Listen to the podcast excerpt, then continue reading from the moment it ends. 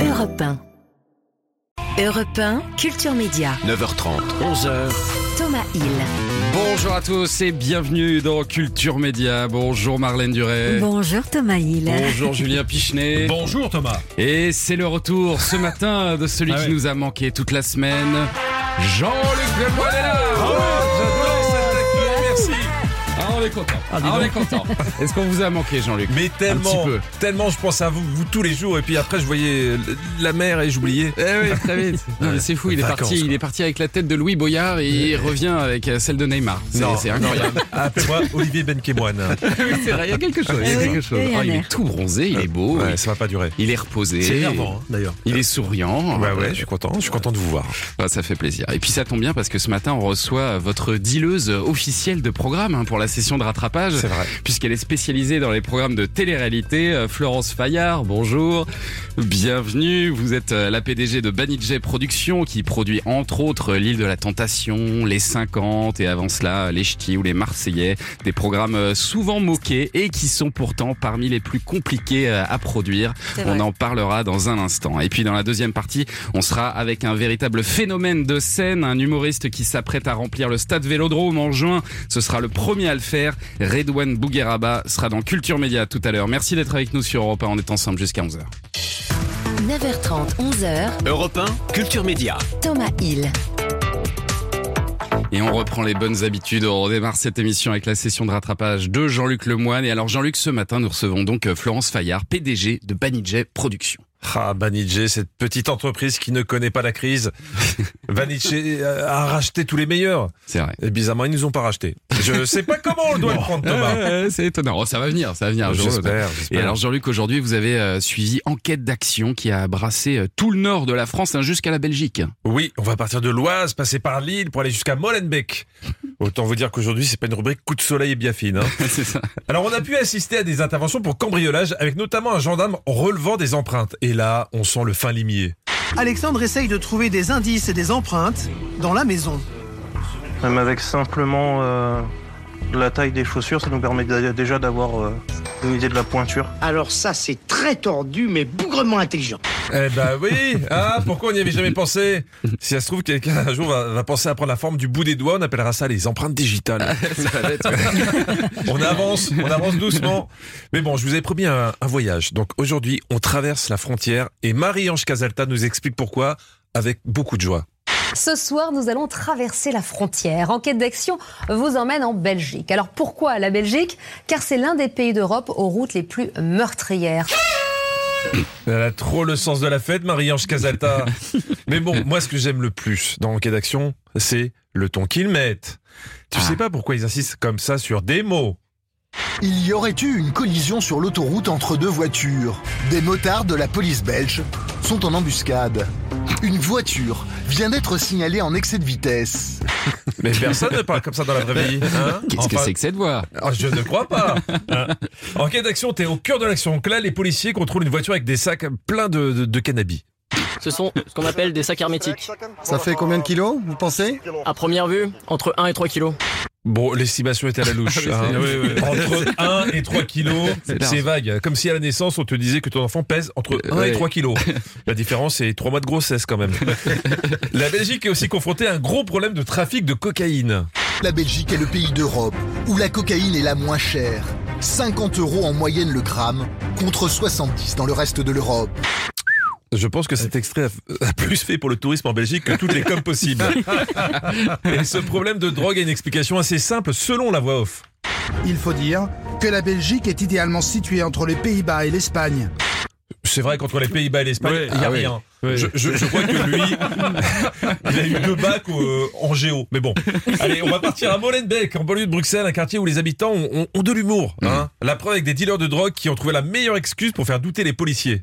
On a retrouvé ce qu'ils disent être des arbres de Provence. Ça nous paraît un peu louche parce que vu le, vu le quartier, vu l'heure, c'est pas euh, le lieu ni l'endroit pour soi-disant vendre des herbes de Provence. Je ne conseille à personne ces herbes de Provence. Si t'en mets sur ta pizza, tu finis à walper dans la rue à courir après les pigeons. Alors les policiers trouvent de la drogue mais cherchent le vendeur. Heureusement, ils ont un portrait robot mais ultra précis. Loïc n'a qu'une description approximative. chercher après un grassouillet. Un grassouillet, pantalon foncé. Euh... Grassouillet, pantalon foncé. J'ai pas beaucoup plus que ça. Ah oui, un grassouillet en Belgique avec un pantalon foncé. Ils ont été obligés d'arrêter la moitié de la ville. Les, les policiers ont aussi une brigade euh, euh, cynophile. Alors, euh, une brigade cynophile, c'est pas des policiers fans de cinéma. Non, Ah oui, c'est non. c'est des policiers qui font équipe avec un chien. Ah, tu tiens énormément à cette bête. hein. C'est comme un enfant. C'est vrai, c'est euh, un chien, c'est comme un enfant. Ça pue, ça fait pas les courses et ça range rien. La différence, c'est qu'un chien te montre un peu plus d'affection. Et là, l'agent de la brigade cynophile nous parlait de Samy, son malinois de 8 ans. Beaucoup de blessures. Il n'y a pas si longtemps, on a essayé de l'empoisonner. euh. Il, était, il était vraiment très très mort. Et euh, Alors, mort, je connaissais. Très très mort, moins. Mais la bonne nouvelle, c'est qu'a priori, à Molenbeek, tu peux ressusciter. Ouais, c'est bien ça. Bon, la mauvaise, c'est que tu ressuscites à chaque fois à Molenbeek. Mais c'est déjà ça. Allez, à demain. Merci beaucoup Jean-Luc Lemoine euh, qu'on retrouve demain et puis bien sûr d'ici là en replay sur europe1.fr et n'hésitez pas à aller voir effectivement sur europe1.fr ce bronzage de qualité supérieure. Culture Média se poursuit dans un instant avec euh, Thomas Hill et son invité média, Florence Fayard, la PDG de Baninje Productions. Elle nous emmènera dans les coulisses de production de la télé-réalité. Europe Jusqu'à 11h, c'est Culture Média sur Europe 1 avec votre invité, Thomas Hill. Oui, je reçois ce matin Florence Fayard, PDG de Banijé Productions, qui est euh, l'entité de Banijé spécialisée dans la télé-réalité. On vous doit par exemple les Ch'tis, les Marseillais, les 50, euh, plus récemment encore Mariés à tout prix. Et, et c'est vrai ce que je disais tout à l'heure, il y a, y a un regard qui est parfois un peu condescendant sur ce type de programme. Euh, euh, Nous-mêmes, on en rigole ici euh, parfois parce qu'on sent que les participants, bon, ils ont passé plus de temps euh, à la salle de gym qu'à la librairie. Mais euh, ce qu'on dit jamais, c'est que ça fait partie des programmes les plus compliqués euh, à produire. Euh, c'est pas simple du tout de, de, de, de réussir une bonne télé-réalité. Non, c'est pas simple du tout. Il n'y a pas de recette magique. Ouais. Euh, chaque télé-réalité obéit un peu à ses, à ses propres problématiques et à ses propres solutions. Donc effectivement, à chaque fois, il faut se réinventer. Et puis la difficulté aussi, c'est de ne pas lasser parce que c'est des émissions qui, euh, et on a de la chance, reviennent chaque année, Mhm. mais du coup, qu'il faut sans cesse renouveler. Donc c'est pas si simple. Et qu'est-ce qui est le plus compliqué euh, quand on, quand on produit ce genre de programme? Alors pour moi, ce qui est le plus compliqué, mais parce que c'est le plus important, c'est le casting. Ouais. Euh, c'est vraiment des programmes en général qui tiennent sur le casting. Il y a deux typologies de programmes, celles qui tiennent sur la mécanique. Donc là, il faut être créatif quelque part. euh, ça ne dépend que de nous. Mhm. Euh, le casting, c'est pas une science exacte. Donc on rencontre des gens, on a un coup de cœur pour les gens, on essaye de former des groupes qui vont avoir des choses à se dire. Et des fois ça prend, des fois ça ne prend pas. Là, c'est là toute la difficulté en vrai. Et ça, c'est une vraie science. hein. Ça demande des, des experts, des gens qui sont dédiés à ça, qui sont spécialisés dans le casting spécial télé-réalité. C'est pas la même chose que pour être Non. casteur de jeu, par exemple. Ouais, ouais, c'est pas la même chose. On a beau euh, être producteur de télé-réalité, je suis pas sûre que ce soit le même métier que d'être producteur de divertissement Oui, ou ouais. d'autres émissions parce qu'on gère de l'humain sans cesse. Et en plus, aujourd'hui, avec les réseaux sociaux qui s'en mêlent entre les émissions de télé-réalité, c'est devenu quand même une gestion assez complexe. Mais on sent quand même, euh, Florence Fayard, qu'on qu'on a une sorte de fin de cycle euh, en ce moment. Euh, L'époque des anges de la télé-réalité, des ch'tis, des Marseillais que vous avez produits, ça c'est derrière nous. Ça, ça ne marche plus, ça. Alors ça ne marche plus, je crois pas que ce soit le mot, mais en tout cas on l'a beaucoup vu, donc il faut il faut maintenant. Se effectivement on se renouvelle. C'est des cycles hein, la, la télé-réalité. Avec les Marseillais, on a quand même tenu plus de dix ans avec la même bande à l'antenne. C'est un peu surréaliste, c'est ouais. complètement fou. Ça a été un vrai euh, un vrai phénomène quelque part de société auprès des jeunes. Bon, c'est normal aussi d'évoluer. Hein. Les, ils avaient 20 ans quand ils sont arrivés, ils en ont 30 à la fin de, de cette de cette Ouais. folle aventure. C'était normal de tourner la page et de faire autre chose. Et alors, il faut trouver de nouvelles idées. C'est ce que vous avez fait en créant, euh, par exemple, les 50 euh, Ouais. sur W9, avec euh, 50 influenceurs sur lesquels les téléspectateurs euh, peuvent euh, miser, un peu comme euh, on pourrait miser dans un match de foot ou miser sur des chevaux. êtes- C'est un peu ça. La comparaison n'est pas ouais. très sympa, mais bon, il y a, y a un peu de ça. En tout cas, Ouais. dans, dans l'idée, c'est assez euh, original. Vous êtes satisfait des, des audiences de la, de la saison Ouais, 2 Il y aura une saison 3 il y aura- Oui, alors la, la saison 1, ça avait été un pari, hein, parce que quand on lance une grosse créa, c'était très audacieux, et merci W9 d'avoir cette audace. Mm. Euh, quand on lance ce, ce genre d'émission, que le public est au rendez-vous, c'est une joie. Mais la saison 2, c'était un vrai challenge de ne pas décevoir, de revenir avec des éléments nouveaux, et on a eu la chance, les audiences ont été au rendez-vous, le public est là. Euh, donc, euh, donc oui, il y aura une saison 3, elle est déjà en cours de préparation. Et, euh, et, et on a aussi de la chance, c'est qu'en en, en un an et demi, on l'a vu naître dans deux autres pays. Donc, euh, Vous le vendez à l'étranger maintenant on le vend à l'étranger. Ouais. Il y a Quel une version aux États-Unis sur la chaîne Telemundo qui a été également diffusée au Mexique. Et là, euh, depuis hier, c'est officiel, il y a une, euh, une saison allemande qui arrive sur euh, Prime Video Allemagne. Très bien. Et puis alors, euh, votre enjeu euh, du moment, c'est le retour de l'île de la Tentation. Eh oui. Euh, là aussi sur euh, W9. Alors pour l'instant, les audiences, euh, qu'est-ce que ça donne, Julien Pichenet? Ça décolle pas totalement. hein. Eh bien, sur les trois dernières semaines, on est aux alentours de, de 450 000, 513 000 pour euh, pour la, la meilleure. C'était hier, hein, 513 000, Mhm. 2,5 euh, du du public. On est aux alentours de 2,3, 2,5 de, de part de marché. Je sais pas si ce sont des bons chiffres. Pour Alors, vous, ce sont des bons chiffres. C'est des bons chiffres Ce pour sont vous des très bons chiffres. Avec cette émission, cette saison, on a doublé la case sur les 11-25. Euh, on a euh, une consommation en, en différé qui est de plus de 35%. Donc c'est très bon. On a des parts de FRDA qui sont très bonnes. C'est la, la responsables mé- des achats de moins de 50 ans. Ouais. ouais. Et euh, on est on est sur des scores pour une émission de flux en prime time sur W9 qui n'avait pas été égalés depuis 2012-2013. Donc ça veut dire que ça, ça aussi, Donc ça peut c'est un revenir. succès. Oui. Il y a des chances que ça revienne pour Ah, on l'espère, c'est trop tôt pour le dire Ouais. ça, mais euh, mais j'espère en tout cas. Pourquoi oui. vous avez voulu relancer ce concept qui a quand même euh, 20 ans et, et- et qu'est-ce que vous avez changé euh, par rapport au concept de l'époque? Alors pourquoi on a voulu le refaire? Parce que c'est quand même une très belle marque. Euh, et en fait, c'est une émission qui a la chance de, de toucher sur un bouton qui est totalement intemporel. C'est-à-dire il y a 20 ans ou dans 20 ans, on Mm. se posera toujours la question du doute dans la relation amoureuse. Donc ça, c'est vraiment un sujet. Cette émission, elle a continué à exister dans de nombreux pays en dehors de la France. Elle a continué à marcher très fort dans de nombreux pays en dehors de la France. Il y a eu des très belles versions faites, euh, notamment en Italie, euh, qui a mis un curseur qui est plus proche de celui de la version d'aujourd'hui en France. Euh, et donc ça veut dire quoi ça?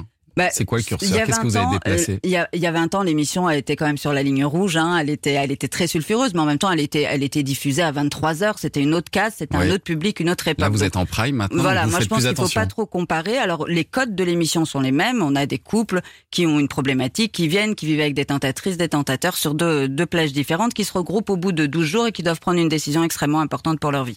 Donc ça, c'est ce qu'on Hmm. retrouve dans les codes d'avant. Par contre, effectivement, aujourd'hui, on axe plus ça comme une expérience. C'est un peu moins du jeu, c'est de l'expérience. Euh, les, les tentateurs et les tentatrices sont castés pour être euh, certes des gens qui aiment la séduction, mais qui sont aussi des célibataires et qui peuvent aussi vouloir euh, trouver l'amour. Et il y a, il y a, je pense, une minutie dans le casting des couples aussi euh, différente. Ils ont des problématiques qui sont sincères, authentiques. Ils ont, c'est des couples qui existent pour certains depuis 2, 3, 5 ans et qui viennent Ou ici deux, parce trois, qu'ils six mois aussi. oui, on a, on a, on a un couple couples, de voilà. 6 mois, on a un Ouais. couple de 1 an, un de 2, un de 3, un de Ouais. 5. Donc Ouais, on est ouais. assez variés. Et, euh, et, et pour le coup, voilà, ils, ils sont un peu en zone de blocage dans leur vie. Donc euh, quand ils arrivent, euh, ils cherchent des réponses. Effectivement, Lille a sa manière de leur donner des réponses. Et vous avez l'impression que tout le monde peut se retrouver dans ces couples-là? Parce que moi, j'ai l'impression, en les- regardant, que justement, ils sont assez, euh, assez télé-réalité, justement, assez caricaturaux, pour dire les choses. Alors honnêtement, je pense qu'on peut se retrouver dans, dans chacun d'entre eux. Vraiment parce que, euh, justement, qui ne s'est pas posé la question un jour de est-ce que dans mon couple, je je je j'aime autant que lui Est-ce que je suis sûre de son amour Est-ce que je suis Ouais. sûre de sa fidélité? En fait, c'est tellement des sujets universels qu'on peut vraiment se retrouver dedans.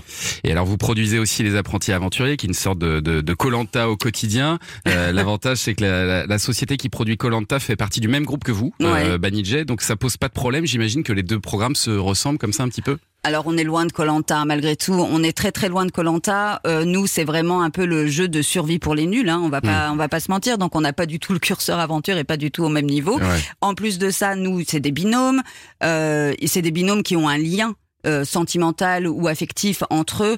Donc on on on est quand même vraiment pas comparable à Colanta, même si évidemment comme c'est une- un jeu d'aventure, on peut dire que c'est le petit Colanta. C'est ça. Mais euh, mais en vraiment on, ouais. on en Ouais. est loin, on en est loin. Bon, restez avec nous, Florence euh, Fayard, pour commenter l'actu des médias dans un Et instant. oui, dans un instant, le journal des médias de Julien Pichenet, J-3 avant les Césars.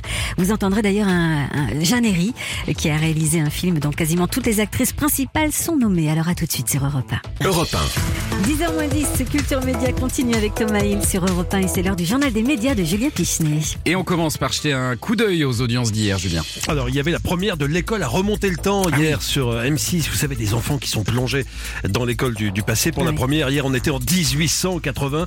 Eh bien, cette première a été suivie par 2 200 000 euh, téléspectateurs, 11% du public, 21% des ménagères, ce qui est un bon démarrage. Alors, c'est pas un programme Banijé, euh, Florence Fayard, Non. mais euh, est-ce que vous avez jeté un coup d'œil quand même? Est-ce que vous avez la curiosité, j'imagine, de Alors je vais le faire, je l'ai pas fait puisque hier c'était l'île de la tentation. Moi je regarde Ah bah oui, l'île. en même temps, effectivement. Mais ça vous intéresse, Ouais, je vais aller voir. Ouais. évidemment. Ouais, ça, ça durera encore. hein. On ira dans les années 30, 50 et 80. Ouais. Donc vous avez le temps. Euh, pour euh, TF1, il attribue pas terrible. Hein, euh, Alix Poisson et Jonathan Zakaï 2 millions seulement de, de téléspectateurs pour les deux derniers épisodes, Aïe, 11% ouais. du public. Autre chiffre à retenir, celui de l'audience de Bonjour la matinale TF1, qui était à son plus bas hier matin depuis son lancement le 8 janvier, avec seulement 209 000 téléspectateurs, 6,5% des téléspectateurs. C'est le score le, le plus faible réalisé donc depuis le 8 janvier par la matinale de Bruce Toussaint. Alors ça, je suis sûr que ça vous intéresse, Florence Fayard. Est-ce que vous avez regardé la matinale de TF1 Est-ce que vous, vous comprenez, vous, pourquoi ça ne décolle pas plus que ça? Alors j'ai regardé par curiosité. Euh, moi je trouve qu'il y, a un- il y a un très beau travail de fait et les matinales c'est difficile. Hmm. J'ai travaillé il y a très longtemps sur le morning. Ah oui je sais que c'est d'M6 difficile. Ouais. Ouais. Je sais que c'est difficile euh, de tous les matins être bon. C'est dur. Hein. Bon, Donc, ça va euh, peut-être s'installer bon dans le temps, ouais. évidemment. Euh, la grande soirée des Césars du cinéma français, ce sera vendredi soir sur Canal+ et sur Europe 1. Et en attendant, chaque jour, vous nous proposez d'écouter un ou une nommée. Vous savez que cette année, il y aura une curiosité dans la catégorie meilleure actrice dans un second rôle. Parmi les cinq actrices nommées, quatre jouent dans le même film.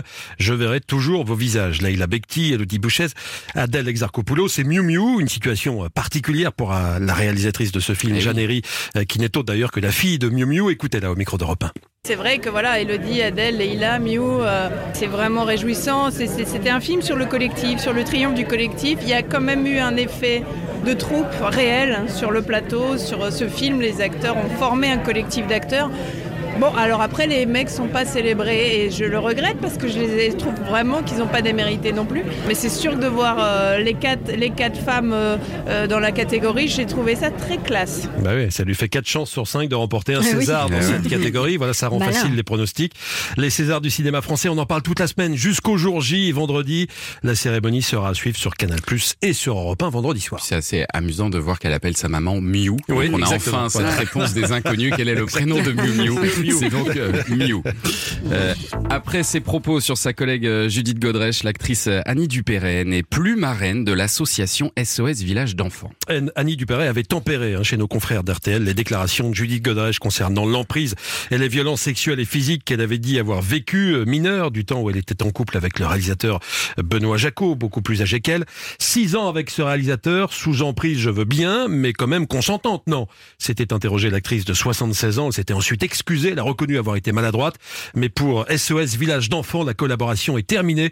Ces propos contreviennent au sens même de notre action de protection de l'enfance, a fait savoir l'association. Oui, à ce propos, Annie Dupéré euh, sera notre invitée jeudi matin Mm. dans Culture Média avec euh, Francis Perrin, Pascal Légitimus, Corinne Touzé, euh, avec qui elle partage l'affiche actuellement au théâtre. Et puis dans l'actualité également, l'affaire Gérard Miller. Le dossier s'alourdit hein, pour le psychanalyste et ancien chroniqueur. Selon le site Mediapart, au moins quatre femmes supplémentaires ont témoigné ces derniers jours pour dénoncer le comportement de Gérard Miller à leur égard, ce qui porte à six le nombre de femmes ayant alerté la justice depuis que le magazine Elle a révélé l'affaire le mois dernier. Gérard Miller est accusé par plusieurs dizaines de femmes de viol et d'agression sexuelle lors de séances d'hypnose, ce que l'intéressé dément, affirmant avoir eu la conviction, je le cite, de n'avoir contraint personne. Et concernant l'affaire Gérard Miller, la députée LFI Clémentine Autain a abordé le sujet hier soir dans l'émission C'est à vous. Selon elle, seule sa collègue Sandrine Rousseau a osé prendre la parole à ce sujet dans les médias. Elle dénonce le silence des hommes politiques sur cette vague MeToo qui est en train de déferler en France. Les responsables politiques passent leur journée à tweeter sur des tonnes de choses. Ils font des communiqués de presse, ils font des tribunes, ils viennent parler sur vos plateaux. Euh, nous, on va nous interroger, nous, femmes politiques. Moi, je sais que je viens, je vais avoir une question sur Gérard Miller et sur le reste. Les autres n'ont pas de questions et d'ailleurs, ils n'ont rien à dire. Clémentine Autain hier soir, donc sur le plateau de C'est à vous. Et puis un documentaire sur euh, la star du tennis Roger Federer euh, devrait sortir prochainement sur Prime Video. Oui, ce documentaire réalisé par le Britannique Asif euh, Kapadia, déjà auteur d'un film sur Maradona il y a 5 ans, va revenir sur les coulisses des 12 derniers jours de la carrière du tennisman suisse. C'était en septembre 2022. Euh, Ces images sont totalement inédites. Elles n'étaient pas destinées au départ à être diffusées. L'idée était de capturer les derniers instants de ma carrière pro pour que je puisse plus tard les montrer à ma famille, a expliqué le champion, qui a accepté que ces images terminent finalement dans un documentaire, car, euh, dit-il, il y a beaucoup de moments forts dans ces images. La date de sortie n'est pas encore connue. Vous travaillez vous aussi, Florence Fayard, avec les plateformes euh, comme euh, Amazon. Euh, Est-ce qu'ils sont plus difficiles à convaincre que les chaînes traditionnelles? Alors, plus difficile à convaincre, je sais pas, ils ont peut-être moins d'opportunités d'achat. Ouais. Euh, ils achètent pas énormément en flux, je parle, hein, parce qu'il y a beaucoup de fiction et de Mm, documentaires, mais en flux, ils achètent pas énormément. Donc, euh, oui, ça fait beaucoup de rendez-vous et peu de peu d'élus. Peu d'élus à l'arrivée. En tout cas, on constate que les plateformes et le sport, c'est une grande histoire d'amour Ah oui, moment. clairement, et en particulier pour Amazon. Et puis le magazine euh, L'Obs va reprendre son ancien nom. Oui, ce magazine créé notamment par Jean Daniel en 1950 s'appelait le Nouvel Ops jusqu'en 2014, année où il est devenu l'Ops. Eh bien, il va de nouveau s'appeler le Nouvel Ops, désormais euh, dirigé par euh, Julie Joly et Cécile Prieur. Le magazine cherche une nouvelle identité éditoriale après avoir fini l'année 2023 dans le rouge. Les dirigeants de l'Obs donneront une conférence de presse la semaine prochaine pour donner tous les détails. Et bientôt, ça va s'appeler le Nouvel Observateur, qui Ah, était encore le nom d'avant. Euh, le réseau social TikTok euh, fait-il le nécessaire pour protéger les mineurs? Ah, La Commission européenne en doute. Bruxelles a annoncé une enquête pour déterminer si TikTok est en règle, précisément concernant la transparence de la publicité ou les risques liés à la conception addictive ou au contenu préjudiciable. L'enquête va prendre la forme d'entretien ou d'inspection. Savoir que TikTok compte plus de 130 millions d'utilisateurs mensuels en Europe, dont une grande majorité de jeunes. Et puis, nouvelle saison pour le village préféré des Français. Les votes sont ouverts. Oui, depuis euh, hier et jusqu'au 8 mars, vous pouvez voter pour votre village préféré. Parmi une liste de 14 villages retenus pour cette nouvelle saison, je vous donne quelques noms. Grignan en Auvergne-Rhône-Alpes, l'île. Tudy en Bretagne, Gassin en région PACA, Collioure, Ah, bien connu. Collioure en Ouais. Occitanie, magnifique. Le résultat sera communiqué dans quelques semaines. La date n'a pas encore été communiquée dans une émission spéciale qui sera présentée par notre ami Stéphane Bern sur Bien France 3. sûr. Merci beaucoup Julien pour ce journal des médias et merci Florence Fayard, PDG de Banijé Productions. Je rappelle l'île de la Tentation, c'est tous les lundis maintenant, c'est Et ça tous les lundis. Tous les lundis à 21h05 sur W9. Merci d'être venu nous voir. Merci à vous. Culture Média, ça continue après les infos de 10h. Oui, on sera avec euh, l'humoriste numéro 1 du moment, le Marseillais Redouane Bougueraba qui s'apprête à faire un truc que personne n'a jamais fait. Ah, Les humoristes, ils aiment bien euh, se confier sur scène. Eh ben, on peut aussi se confier sur euh, la libre antenne d'Europe 1. Mmh. Olivier Delacroix, Valérie euh, Darmon est à votre, sont à votre écoute. Les, du lundi au dimanche, 7 jours sur 7. Il suffit simplement de nous laisser un petit message au 01 80 20 39 21. Vous laissez bien vos coordonnées, on vous rappelle. 01 80 20 39 21. La libre antenne, c'est juste après le journal de 22h sur Europe 1.